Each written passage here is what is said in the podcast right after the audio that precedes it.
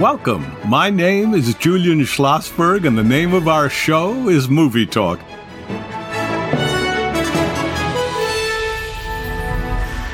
My guest today is Marlo Thomas, my dear friend, the winner of countless awards, an actress, a producer, an author, a social activist, the winner of four, not one, two, three, four Emmys, a Golden Globe, a Peabody, a Grammy, and of course the Presidential Medal of Freedom.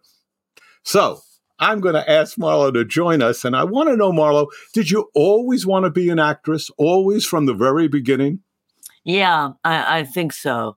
I, my favorite thing when I was a kid was going to the studio with my father. This is before Take Your Daughters to Work Day. This was uh, when I, I was about seven. He was making movies with Margaret O'Brien. He made two in that year. And so he would take me to work. And one of them was in the summer. And it was it was at MGM and we had so much fun. And my father was not a a helicopter father. So I would just run through the studio and go to all the stages, you know, where people were making movies. There was Cary Grant and that woman he was married to, Betsy Drake, was that her name? That was her name, yeah. Yeah. They were there and they had a and she had this little dressing room that had a sort of a picket fence around it.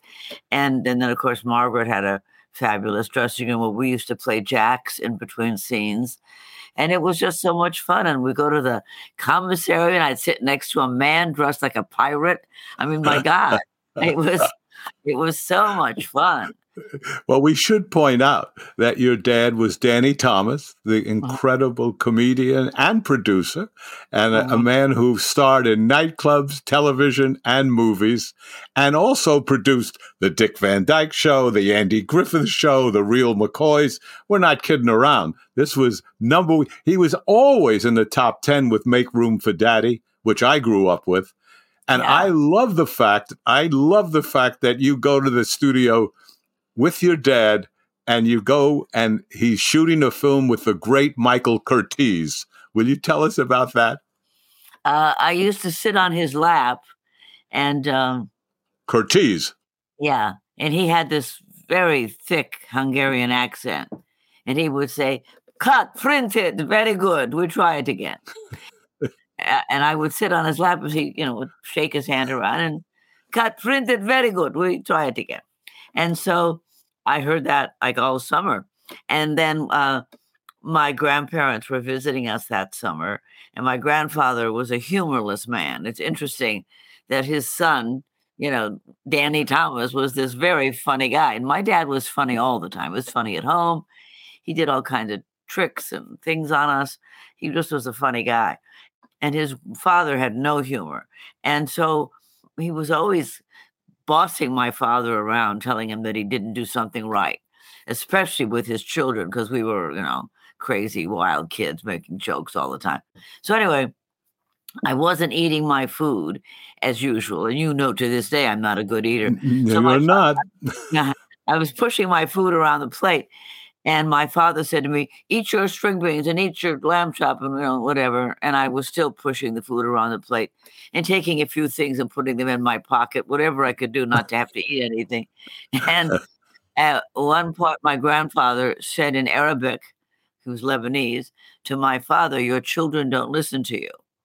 And that was really embarrassed my father. So he jumped up from the table and started yelling at me and he scared me. And I was only like seven years old or so. And he chased me around the table. And I thought, I thought to myself, to make himself look good, he's going to hit me in front of you know his father. So anyway, I'm running and I got stuck in a corner. And I thought, oh my God, I'm stuck. And I turned around and I said, cut printed very good. We try it again. and my father fell over laughing. I mean, he, he buckled floor. He just laughed so hard, you know. And I, I always knew if I could make him laugh, I could get out of anything. But my grandfather was just disgusted at the two of us because here I made my father laugh instead of getting spanked, and you know all the things that he thought should have happened. Yeah. But I bet he, I bet he wasn't that thrilled about you being an actress, though, or was he? My grandfather? No, not your grandfather. Your dad. No, no, he he was very clear that he didn't want me to be an actress. He didn't. Uh, you know, my godmother was Loretta Young, and she'd had a rough time of it. She had a couple of marriages and an out of wedlock child, and lots of rumors and affairs and whatever. So he always said it was a rotten business for a woman, and also he felt that he said to me that his first 15 years were so difficult that he just couldn't relive that with somebody he loved. He just, you know, he said it's it's not easy, and I don't think lightning is going to strike twice in the same family. He said it's just the the odds are just against anybody, but that we're going to have two successful actors in the same family. I said, well, the Barrymores did, you know, but uh, uh, anyway, so he was really he was not for it, but he came to see me in school plays. He came to I I did Gigi at the Laguna Playhouse that Bette Davis had founded, a beautiful little playhouse in Laguna Beach, and uh, California. And he came to see me in that, and I got the most amazing reviews. Even Variety said that I was, you know, that Danny Thomas didn't worry about his daughter; she was going to be a star. And he said to me, "This doesn't mean anything." You know, he kept telling me that, and uh, and it wasn't. Eh, but he was proud of me. I, I could tell he thought I was good. And he said to my mother, "You know, she's got the bug. Oh God, you know." And so then when I when I went to London uh, to do Barefoot in the Park, and he and my mother came to see me, as they always did. I mean, they went to Laguna. They were certainly going to come to London. And we had a huge hit. Neil Simon was in the audience and he was very pleased. And afterward, my mother and father came into the dressing room, and my mother was like a, a, like a stork. I mean, she was all over me, hugging and kissing me. She was so excited. My father sat down with an unlit cigar in his mouth and looked like a beached whale. He just, I looked at him and I thought, the only thing I see on this man's face is not pride, is relief he just feels relieved.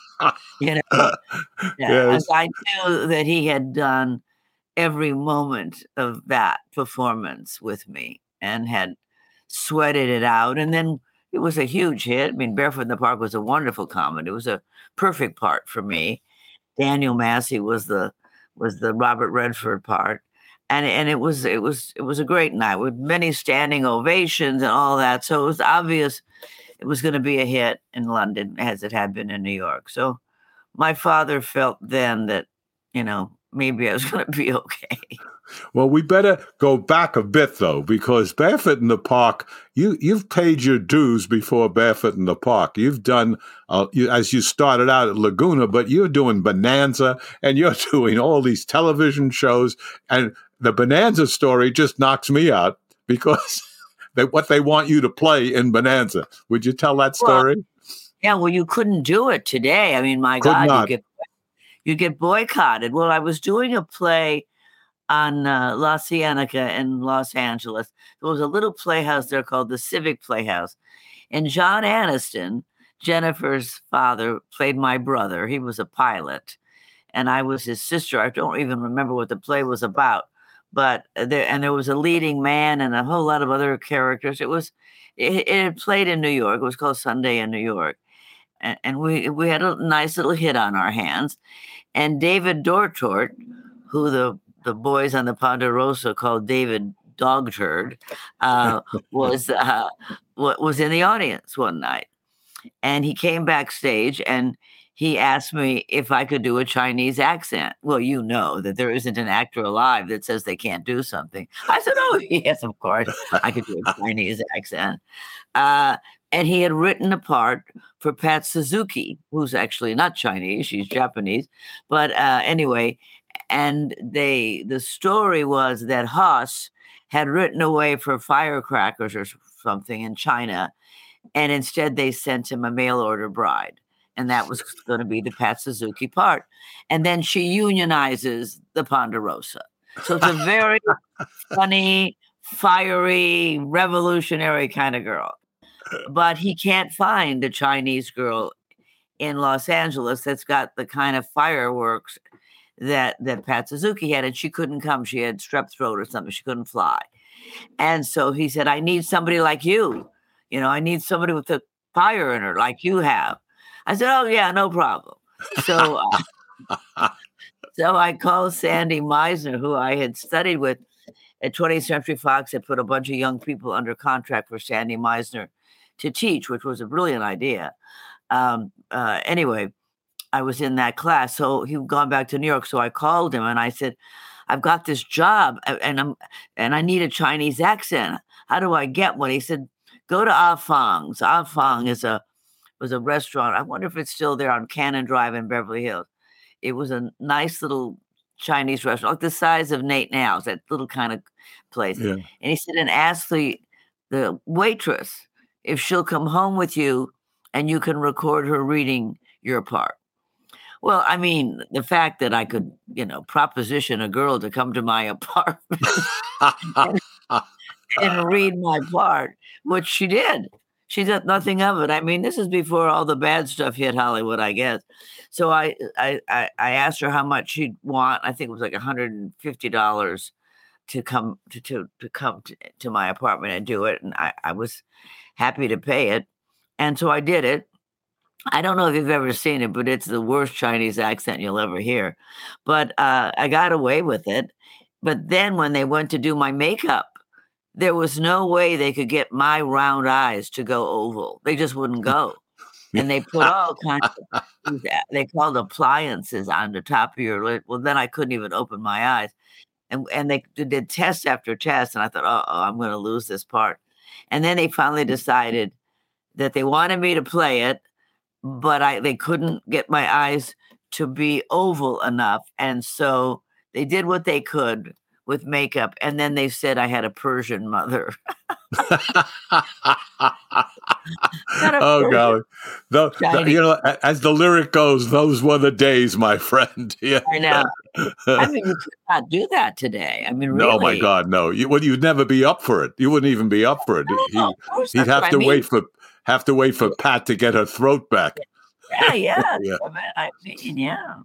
Tell me about. Wait a second. You jumped to Barefoot in the Park. How the hell do you get the lead in Barefoot in the Park coming off with a Persian mother? I know. Uh, the old fashioned way, Julian. I read for it. It was really interesting. I stood in a line outside of the, I don't know the name of the theater then. It's, I think, the Doolittle now. And uh, we, we, we stood in line, and a man came out and gave everybody a number.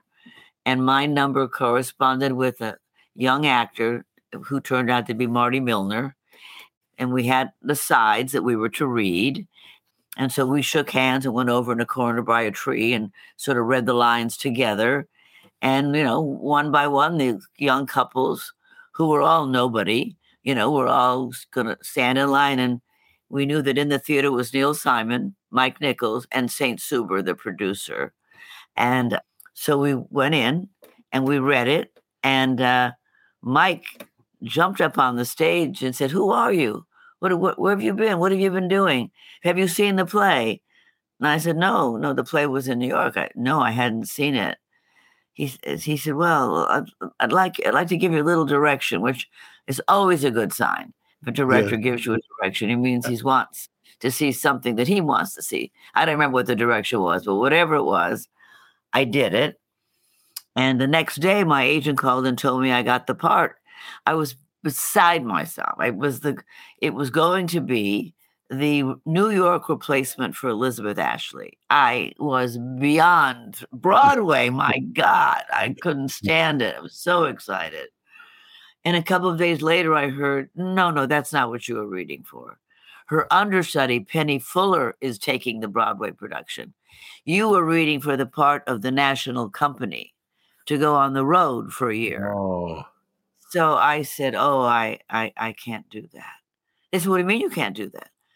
I said, "Well, I'll tell you something. I'm Danny Thomas's daughter, and there isn't anything I do that doesn't go go there. Uh, you know, how, what is it like being Danny Thomas's daughter? Do you think you'll be as good as he is? Are you as funny? Will you last as long? I mean, it was a nightmare. Every review, every interview, and I said, I, I, I cannot travel this country for a year answering those questions, it will kill me. It'll break my spirit. I won't do it. Oh, you'll never work in New York. Nobody will ever believe in you. Blah, blah, blah, blah, blah. This is the biggest break. So, just out of curiosity, I said, Who did the Anne Bancroft national company of Two for the Seesaw? No answer. and no idea. Uh, you know, the national company does not necessarily. Maybe if the right person sees you. But anyway, so I didn't do it. And they told me I'd never work again. And nobody in New York, the word would get around that I wasn't serious, whatever it was. But I, I knew I couldn't do it. And then I read that there was going to be a London company. So I called Mike Nichols. I mean, you know, I thank God I had chutzpah. Uh, oh, I still have chutzpah. But anyway, I called him from a payphone in the village and he took my call, which startled me. I mean, I was I figured I'm going to have to call a hundred times. Took my call, and I said, "Oh, Mr. Nichols, thank you so much for taking my call. Do you remember me?" He said, "Yeah, I remember you. Yeah, you're wonderful. Yeah, I remember you." I said, "Well, I read there's going to be a London company. Is there a possibility that that I could audition for that?" And he said, "Oh, that's a good idea. Uh, let me call you." So days went by, and then my agent called me and said uh, they're just going to give you the part because they had already, yeah, I had already auditioned for all the three people, you know, for yeah. Mike and and Saint Subber and Neil, and um, in fact, Neil offered me the movie. That was a one of the heartbreaks of my young career that I couldn't do that movie because I couldn't get out of that girl. In fact, they they called was it Bluhdorn, somebody called Tom Moore, the head of ABC, and asked if he could let me out. And he said, Are you crazy? She's the hottest new star we've got. that, that, that girl was on. So um, that didn't that didn't work. No, that didn't work. Well, let me ask this: Why didn't you consider changing your name? I did. I did consider it. Uh, uh, just uh, I went to my dad and said, "Daddy, I can't handle it. And, you know, you've got so many years on me, and I'll probably never be as famous as you are. I mean, my father was, you know, really a famous guy.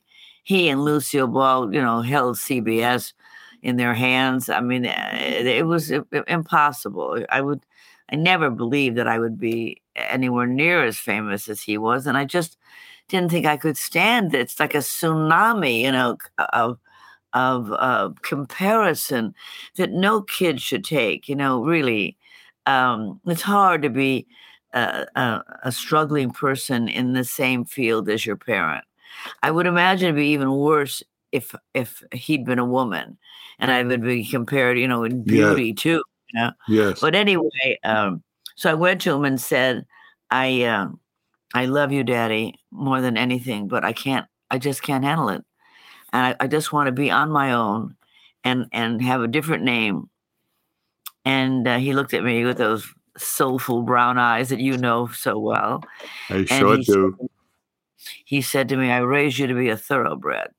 And thoroughbreds run their own races. They don't look at any of the other horses. They just wear their blinders and they run. And that's what you have to do. You don't look at me or any of the other horses. You just run your own race. And I was doing another play by that time under the Yum Yum tree at at uh, in one of those little theaters somewhere, Ohio or someplace. And I got a big box at the dressing room door on the opening night. And I opened it up and it was a pair of horse blinders, old dirty uh-huh. horse blinders. And the notes: "Run your own race, baby." I did. I did. I did. I did uh, that. He was one hell of a father. God, what a wonderful man he was. Yep. And I had so much fun with him, as you know. Oh, oh I know. Well, yeah. you were such a good audience for him. He'd keep you on that sofa I in know. Connecticut. Uh, everybody else had gone to dinner, and he had you captive. I wanted, I wanted it. I, I said, "Tell me about Eddie Cantor. Tell me about Al Jolson." I was totally hooked. Yeah, I, I, I love that. Tell me a little bit about London at that time. Was it swinging London? Was it really quite something? Oh yeah, yeah, yeah.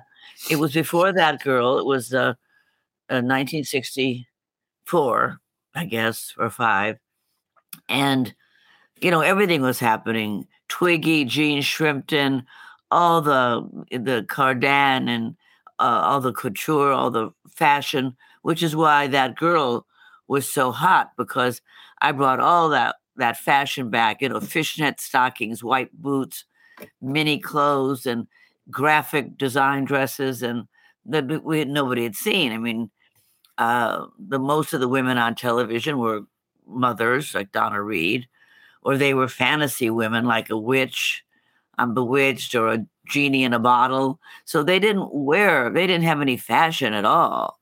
I mean, Loretta Young had fashion on her show, but it was very sort of grown up thing.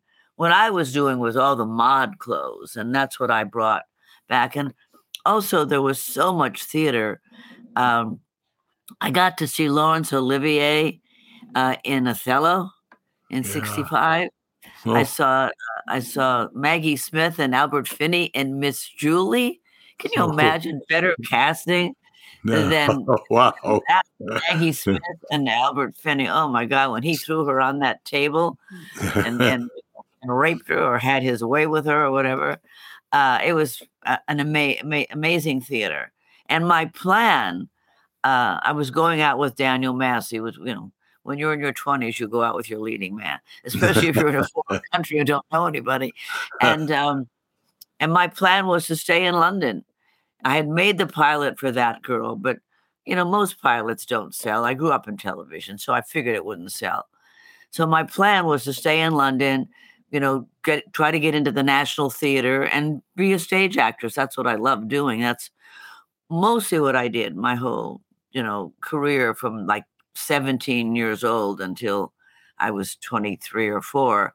I just did play after play. I did everything you can imagine, all those little plays I told you about in Glass Menagerie and Two for the Seesaw, all those plays with wonderful young uh, Laura, uh, you know, in Glass Menagerie is wonderful. And View from the Bridge. View from the mm. Bridge is another, they're all great parts for ingenues. So I did them all. So by the time I auditioned for Mike, and Neil. I mean, I was actually quite seasoned. You know, I had yeah. no fear of the stage at all, and no, no fear about auditioning. Uh, I, I you know. How did you handle rejection as a young woman? Was were you able to do that? Because I mean, you're the apple of your father's eye. You're the oldest of three children. You certainly have authority right from the beginning in your home. How do you handle rejection? You figure they have a problem, not you? Oh, no, I cried. My father told me a great thing. He said, If you think you're scared, think how scared they are. I said, Why? He said, They might pick the wrong girl. He said, There's a lot of money goes into picking the right person, you know, and uh, it's better that they don't pick you than they pick you and have to fire you because you're not the right one. And he said, and also he said, if they want a tomato and you're a potato, you're not going to get it. It's as simple as that. People have in their mind what they want. He said, he said, I know that from the casting that he did on all those shows. And later as a producer, I realized it too. You know, I'd be casting something, one of my specials or whatever, and a, a guy would walk in the room, and before he sat down, I knew he wasn't going to be right. Hmm. You know, yeah. there's that thing that you want from somebody. You want them to be scrawnier, you want it to be bulkier. I mean, there's so much that goes in to it. And Lee Strasberg used to say that too. He said, you know, no matter how good an actor you you are, you're not going to be right for every part. That's right. And they're going to know that you're the tomato and not the potato. I mean, that's just as simple as that. And so that helped. But you know, I I cried a lot in parking lots in studios. you know, I knew I didn't get the part. Yeah, it, it's hard. And I think that's why I did so much theater because I could get theater. Yeah. It was harder to get television, you know, and movies were out of the question. But uh, it, it, it, it was easier to get theater. We're talking to actress, author, and producer Marlo Thomas. We're now going to pause momentarily for some news about my audiobook, but we'll be right back after these short words. If you like audiobooks, then you will simply love the latest from Julian Schlossberg entitled Try Not to Hold It Against Me. In his memoir read by the author, Schlossberg tells of negotiating with Al Pacino, Burt Reynolds, and Lillian Hellman, hosting the syndicated radio show Movie Talk interviewing stars like Jack Nicholson, George Burns, Bette Davis, and Bob Hope. Experiencing the paranormal with Shirley MacLaine and Betty Hill, restoring Orson Welles' masterly film Othello, partying with Barbra Streisand and Liza Minnelli, testifying in a lawsuit against the Beatles, whom he loved, and interviewing over 140 major figures for his series Witnesses to the 20th Century. With a forward by Academy Award winner Elaine May, Try Not to Hold It Against Me gives listeners the behind the scenes look at the rarely seen but crucial work of a producer.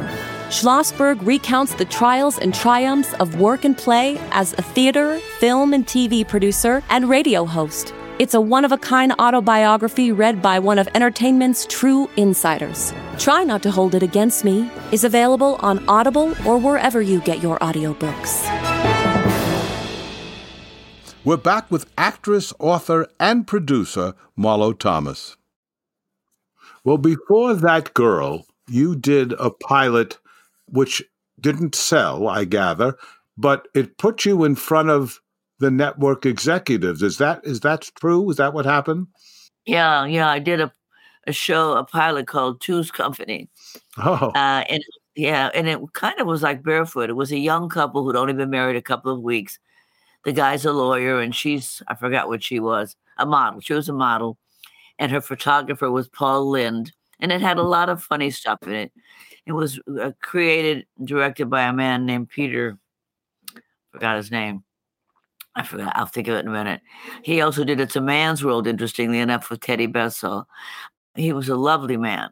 And he picked me. I, I had a screen test. And I remember there were four blondes and me. And I thought, well, I'm definitely not going to get this. If they want a blonde uh, on this little dark thing. Anyway, I get it. And uh, we make the pilot. And it was uh, it was very cute. But uh, it didn't sell. And then I got a call that Edgar Scherick, who was the head of ABC programming, wanted to see me. So my agent and I went to see him. And he told me that Clairol had almost bought the show just because of me, and that they felt that I could be a television star, but the show wasn't quite good enough. But Clairol wanted to find a show for me. whoa. You know, they needed they needed to sell shampoo, you know, on a young girl, and there weren't, I guess, a lot of well, there were no young girl shows then, and um, except the witch and the and and, And- and, and the genie. yeah. yeah. And so Edgar said to me, "You uh, you've got a network and you got a sponsor. Hmm. Now we got to come up with a show." And uh, and and so by many means we came up with a show and uh, Clairol was my sponsor for the, all five years. I became very close to those people. And Edgar Scherick, you know, is definitely, he and Mike Nichols are the two people that believed in me and gave me really big breaks in the same year, practically. It was a really one two punch. So I made that pilot, went to London, did Barefoot, was a big hit. And then it, then that girl sold. That was just such a, you know, it was a shock because I'd been around television my whole life. My father made lots of pilots that didn't sell. You know, with, with his cronies, like he made one with Jan Murray, he made one with Joey Bishop. He made, you know, he was always looking to put his his friends, his his fellow comedians into shows, as, as they do now with, I mean, Roseanne Barr is a lot of comedians, Jerry Seinfeld, a lot of comedians get shows based on their their own talent and their material. And Ray Romano's another one. So that was they were doing that even then. So so I knew that the, the, the odds were it wouldn't sell. But wasn't it your idea to have this young girl be not living Yeah. with her parents? I mean, really, you not only starred in it, but you ended up producing it like uh, your dad had done. Yeah. Well, I certainly knew the ropes. What happened was is that Edgar Scherick sent me uh, a bunch of scripts, maybe five, six scripts, and they were all I, I didn't like any of them. And so I called him and asked him if I could come back and see him. And I said, every show here that you sent me, the girl is the wife of somebody, the secretary of somebody, the daughter of somebody. Did you ever think of doing a show where the girl is the somebody? And he said, No. Would anybody watch a show like that? I said, I said, Well, I think so. And I took out The Feminine Mystique by Betty Friedan out of my bag. And I said, You should read this because this is where it's going. And there was a woman at the time named Marina Bartos, who was the first female vice president of Grey Advertising. And there'd been a big article on her in some ad magazine. My dad had all those magazines, and so I read all that that stuff. And the article from her was she told her colleagues that you can no longer sell cars by putting a woman in a bikini on the hood of the car. That's over. You have to, if you want to hit a moving target, you have to aim at where it's going, not at where it's been. And that's what I said to Edgar. I said, This is what Marina Bartos said. You have to aim at where it's going, not at where it's been. I said, I really think if you read this book, you'll see this is where it's going. And so about a week or so later, he called me. This is why I became, we became such wonderful friends and colleagues, Edgar Scherick and I. He read that damn book. Mm. You know, you you've been an, a network executive, you've been a studio executive. You know damn well people don't read books, right? They have somebody else read it, That's tell them right. what it said. They tell them about it. Tell them about it. Right, right. And you can imagine what somebody would have said about that book. You know, yeah. it's uh, anyway, he called me, and the, the, first thing he said to me was, "Is this going to happen to my wife?" you know, because the women all were leaving the coop, uh, and uh, I said, "Oh, I'm sure not." Though it, it did happen, his, his, wife did leave him. Mm-hmm. Um, but uh, he, he's he's so we sat and talked about, and I said, "I'd like to do a show about a girl like me. I'm graduated from college. I don't want to get married. I want to get out of my parents' house." I want to live on my own. I want to go to the big city and live on my own and and not get married. That's what I want to do. And he said, "Oh God, I don't think America's going to take a show like that." You know, and uh, he said, first of all, people don't like show business. They don't like shows about show business. They're not interested in girls who don't have a family unit, and uh, and on and on. But there was a million reasons, and, and you know, and also you're nobody, right? so, yeah. Uh, May I mention I, that also, said he. yeah, yeah. and they used to do a thing they don't anymore. You probably remember from your network days. They used to have a research group called Intention to View, and there were only three networks at the time: CBS, NBC, ABC. I mean, there were other little, you know, day what do you call it, locals, but the big three were the networks. I mean, Barry Diller hadn't even found Fox yet. So this is just three networks. So of the three networks, a show called That Girl, starring nobody, about uh, about topics that nobody's interested in, um, was the last, uh, uh, the last like five in of the last intention to view. And the night we went on the air, we got a forty share. Wow. It was just. Do you have any idea why you got a 40 share?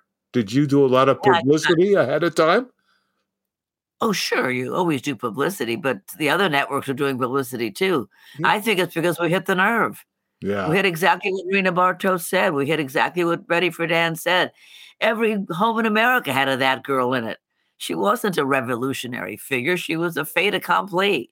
She was there. And they just went, oh my God. I mean, it was like seeing themselves for the first time.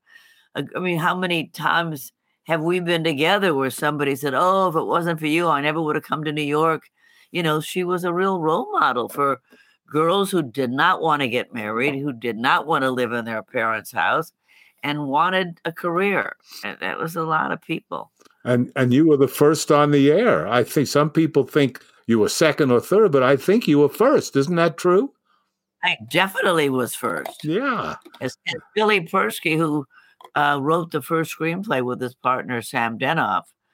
First, the, the pilot said that girl broke through the bunker, and and and, and all the other girls, Mary Tyler Moore and Rhoda and Kate and Allie and all of them came afterward. Yeah. Definitely, they all they've all all given me credit for that. Oh, good. I'm glad.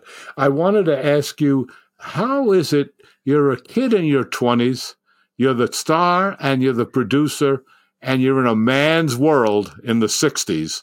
How did that affect you? Were you able to, were, they, were people kind of pushing against your authority? Some, some were. Sam Denoff was especially mean to me. Um, his partner Billy Persky was not. He he had sisters and he had three daughters. Oh. So he had Billy had a another feeling about girls, and and I was considered a girl, uh, not a woman. I was the only woman in the room uh, at the network meetings, and that was the only woman in the room in our writers' meetings. And uh, the second, it was so my first year was hard. The network wasn't hard because I was popular star now. So, you know, they don't care well who you are, what you're doing. You're making them money. So that the network wasn't a problem. And of course, Edgar was the boss, and he adored me. We were, you know, we went on the limb together. And Clairol was happy as hell, I'm sure too. So there was no Oh, yeah. sponsor problem. Right. No. So, but in the writer's room it was. And so the first year was hard. I remember Sam, I, I, didn't think something was funny, was making fun of Ruth Buzzi's looks. She played my neighbor. And we had, um, we did a show where Rich Little and I had a computer date. Uh, and Rich Little comes to the door to pick me up, and I'm changing my clothes. So I tell Ruthie Buzzi, who played, a, and her name was Ruthie on the show, she's going to go open the door to let Rich Little in. And he looks at her and he looks at the photograph of me from the computer thing and says, She must have gone right through the windshield. That's the joke. Oh. Well, that's Right. tough. It's Tough. funny. tough. yeah, uh, yeah. So I said, no, I, I, I'm not going to do a joke about a woman's looks. I'm not going to do that. It's funny. I said, it's not funny. I'm not going to do it. And this is a show that girls watch. You know, I can't put myself up there as the pretty one and the other and the ugly one. We can't, I'm not going to do that joke. So that was two weeks before the reading, two weeks. And then next week, we'll read the rewrite and then we'll shoot that show. So anyway, so we file that away with all the notes, and then we shoot this week's show, and then next week we come back and this show is now on the table. So we read it, and Ruthie Buzzi's there, and she has the line is still in it. And I'm just humiliated by it. And I said, Ruthie, forgive me. I'm so sorry. That joke is not going to see air. We are not going to do. Sam picked up his script. He threw it across the room. I'm out of here. Throws it out. And uh, and Ruthie says to me, Marlo, I know what you're saying. I understand who you are, but this is my bread and butter. This is how I make my living Hmm. By people making fun of her looks, as you know, from Laugh In and all those things. It was very, it was a horrible moment. And um, it should never have been there. And it's in the show. And I, I the idea that it's still there just makes me cringe. Yeah. But it was an interesting thing. A producer was a nice man named Jerry Davis, it, but he was a, you know, a get along kind of guy, and and I really wanted somebody tough. I wanted somebody strong and a really good writer. And uh, the William Morris office uh, uh, suggested Danny Arnold, who's who's just a genius. He's just brilliant. You know, he came he he uh, created Barney Miller. He and, and he's a wonderful man and I heard he was tough, and uh, and that's good. My father used to always say to me, "I- "It's not the strong people that'll kill you; it's the weak ones." you you know, surround yourself with strong, talented people. Uh, and he named a few people who didn't do that and and and and didn't do well because of it. But he said, "You hire strong people. You're tough enough. You you hire strong people." Anyway, so Danny come to meet me for lunch and he said to me, I hear you're tough. I said, I hear you're tough. He said, he said, uh, uh, he said, I, I think you're talented. I'd like to work with you. Uh, but if you ever call me on anything in front of the cast and crew, I'll leave. I said, okay. I said, now here's my condition is what? I said, if you ever lie to me, I'll fire you. He said, I can keep that because everybody had lied to me. You know, if I said I wanted something, I wanted like a rear end proje- projection for the car. Teddy and I are in a car and I wanted to see the city going by.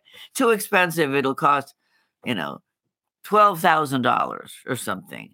And so I would give in and then find out later it wouldn't have cost that. They just would lie to me, Yeah. you know, because I'm a girl and whatever. And so I, I just wanted somebody who would just say to me, let's not do it, or we can't afford it. Here's what it would cost, whatever, but not, don't lie.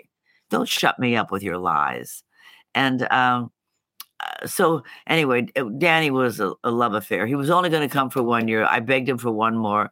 He stayed for two years, and we were friends till the day he died. I just, I just adored him. I just, uh, he was so obsessed with the work.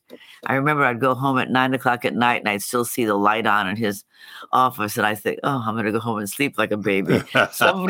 Somebody cares as much as I do. Yeah. Yeah. Somebody's finding the store. You got to know that somebody's doing it. Marlo, I would like you to explain to an audience what is people say doing a series is so tough. To the outside world, it seems you've got glamour and money and excitement and everybody. What is it so tough about doing a weekly series? Well, there's there's two things. First of all, if you don't have good scripts or you don't have good writers, you're always, you know, lugging a, you know, a, a, huge trolley car all by yourself up a hill. If you don't, if it's not well written and it really isn't funny or it isn't believable, or any of those things, you're dead. You're just dead. It has to be. I mean, look at so, a show like Seinfeld and Raymond that you and I both love. Those are very well written shows. The best. They're well cast. They're well written. Yeah, and you never get tired of them. I mean, whenever I'm on my treadmill, I throw one of them in and watch them because it's fun. There's always fun. So that's the- the one. The big thing above all is getting the writers, getting the material, and you know, and and getting it good enough. That's number one. The other thing is it's just physically exhausting if you're going to do, you know, a one camera, which we did. That girl was one camera. Um, my dad and Lucy, Seinfeld, Romano, they're all multi-camera with audiences. Friends, when I did Friends, I loved it. It was an audience, and I'm an audience person. I mean, I'm a, I come from the theater, so it was. I love it. I didn't want to do multi-camera on that girl because I wanted to learn how to work in front of a camera. Uh-huh. You know, I had so much experience on the stage, but I wanted to learn, you know, how to act for the camera. You know, it's such a different medium, completely, you know, so much smaller, so much everything. All you have to do is think and it's on your face. You can't do that in the theater. So, um, Did Danny Arnold? Did Danny Arnold want to go to three camera or not? mm-mm, No. no, nobody wanted to because we weren't doing that kind of show. Hmm. we weren't doing a yak yak show. I mean, when you watch Seinfeld or Lucy or Dad's show or uh, Ray Romano, I mean, there's a laugh almost every on every line. Our show was not like that. Our show was like an Audrey Hepburn movie. It was a it was a story show, and it had fun in it, but it it wasn't. It's not the kind of show you could bring an audience in because they come in to laugh. Yes, And that's we true. have, and I didn't want to do that kind of show. I did. I mean, I love Lucille Ball, but I, I knew I wasn't Lucy. Yeah. I wasn't who I was going to be. And physically, even in your 20s, it's exhausting, right? Well, I get picked up at four thirty in the morning, and I'd get home at nine at night. Hmm. And I remember sitting on the edge of my bed eating a hard-boiled egg, soda crackers, and a ginger ale. That was my dinner. and sometimes I would just sit there and cry. I was so tired. Yeah. I was so tired. I started having terrible headaches around four o'clock in the afternoon. And I went to the doctor one day and I said, just got these awful headaches. He said, Well, tell me about your day. I said, Well, I get picked up at 4:30. I get to the the studio about five, and then um, get my makeup on at, at seven. Uh, we do a blocking, and 7:30 we start shooting. And so he said, so at four o'clock, you know, you've already put in like in a 10 hour day. Yeah. That's why you're having headaches. yeah. So, uh, yeah. So he, it was the beginning of nutrition in my life. Was, he put me together with a nutritionist and we started talking about what I would eat and when I would eat during the day. And I, and you know, I don't like red meat now, but I used to eat two, two fillets at lunch. Whoa. You know, two, yeah, two steak Mm. fillets to, to get, you know, and no, and no carbs, you know, no French fries and stuff like that. That I, you know, was living on, you know, hamburgers and French fries. That was out. Now I was eating salad and vegetables and and steak and food, real food. Tell me now, you do, you're on for five years. You do 136 shows.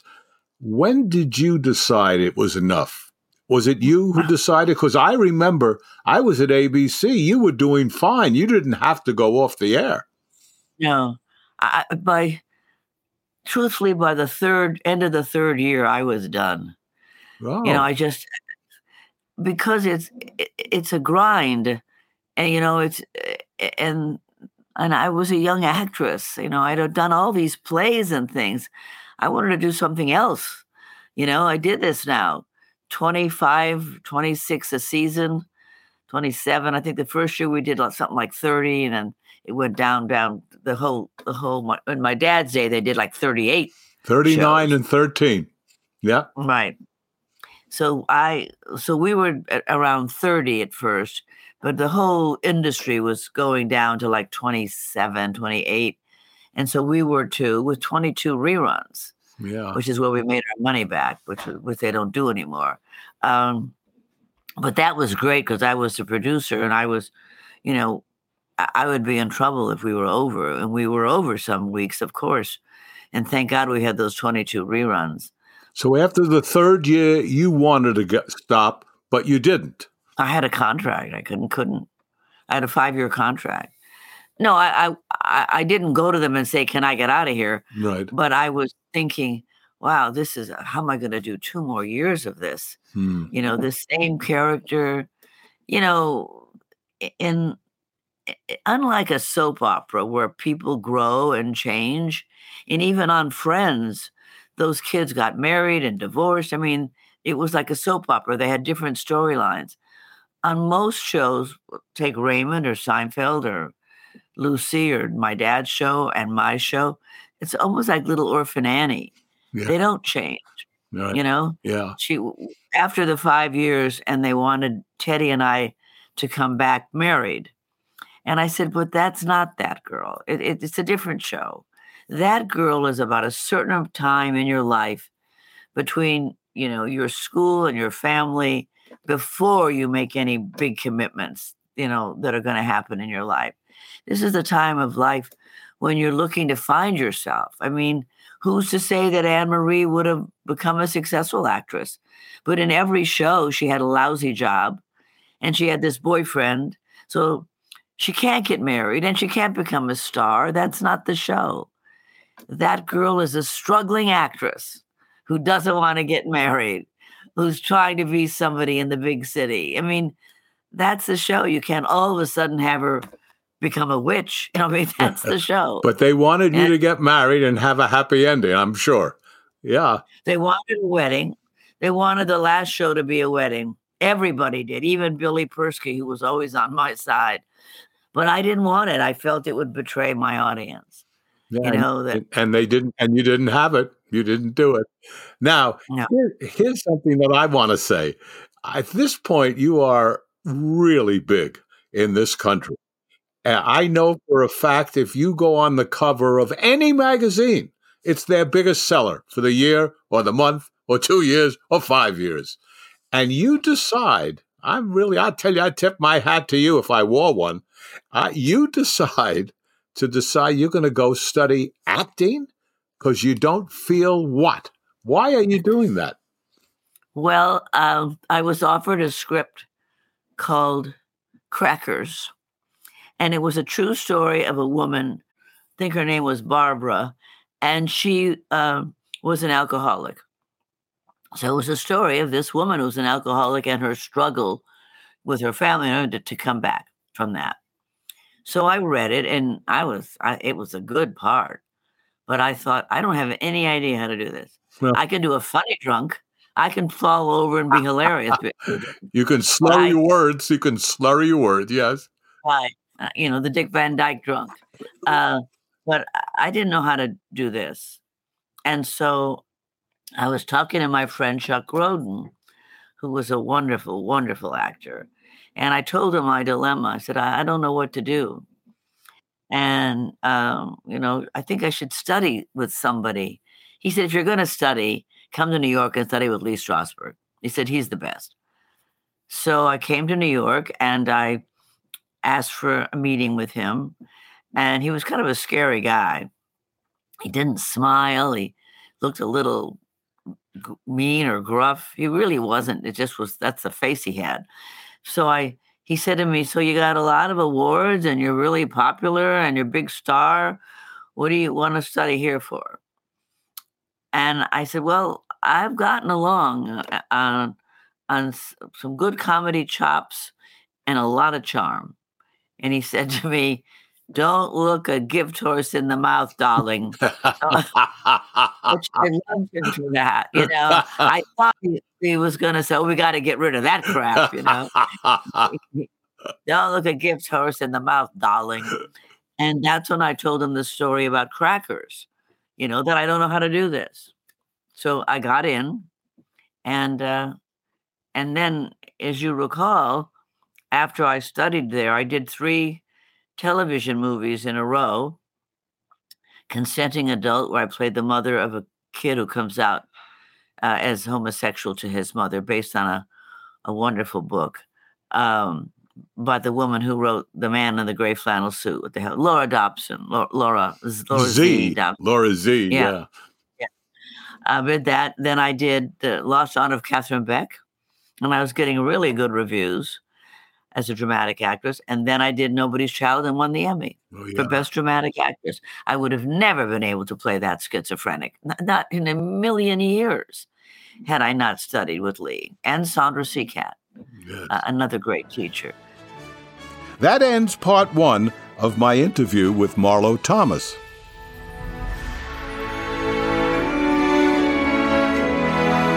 Thanks for joining us on Julian Schlossberg's Movie Talk. Remember to subscribe wherever you get your podcasts.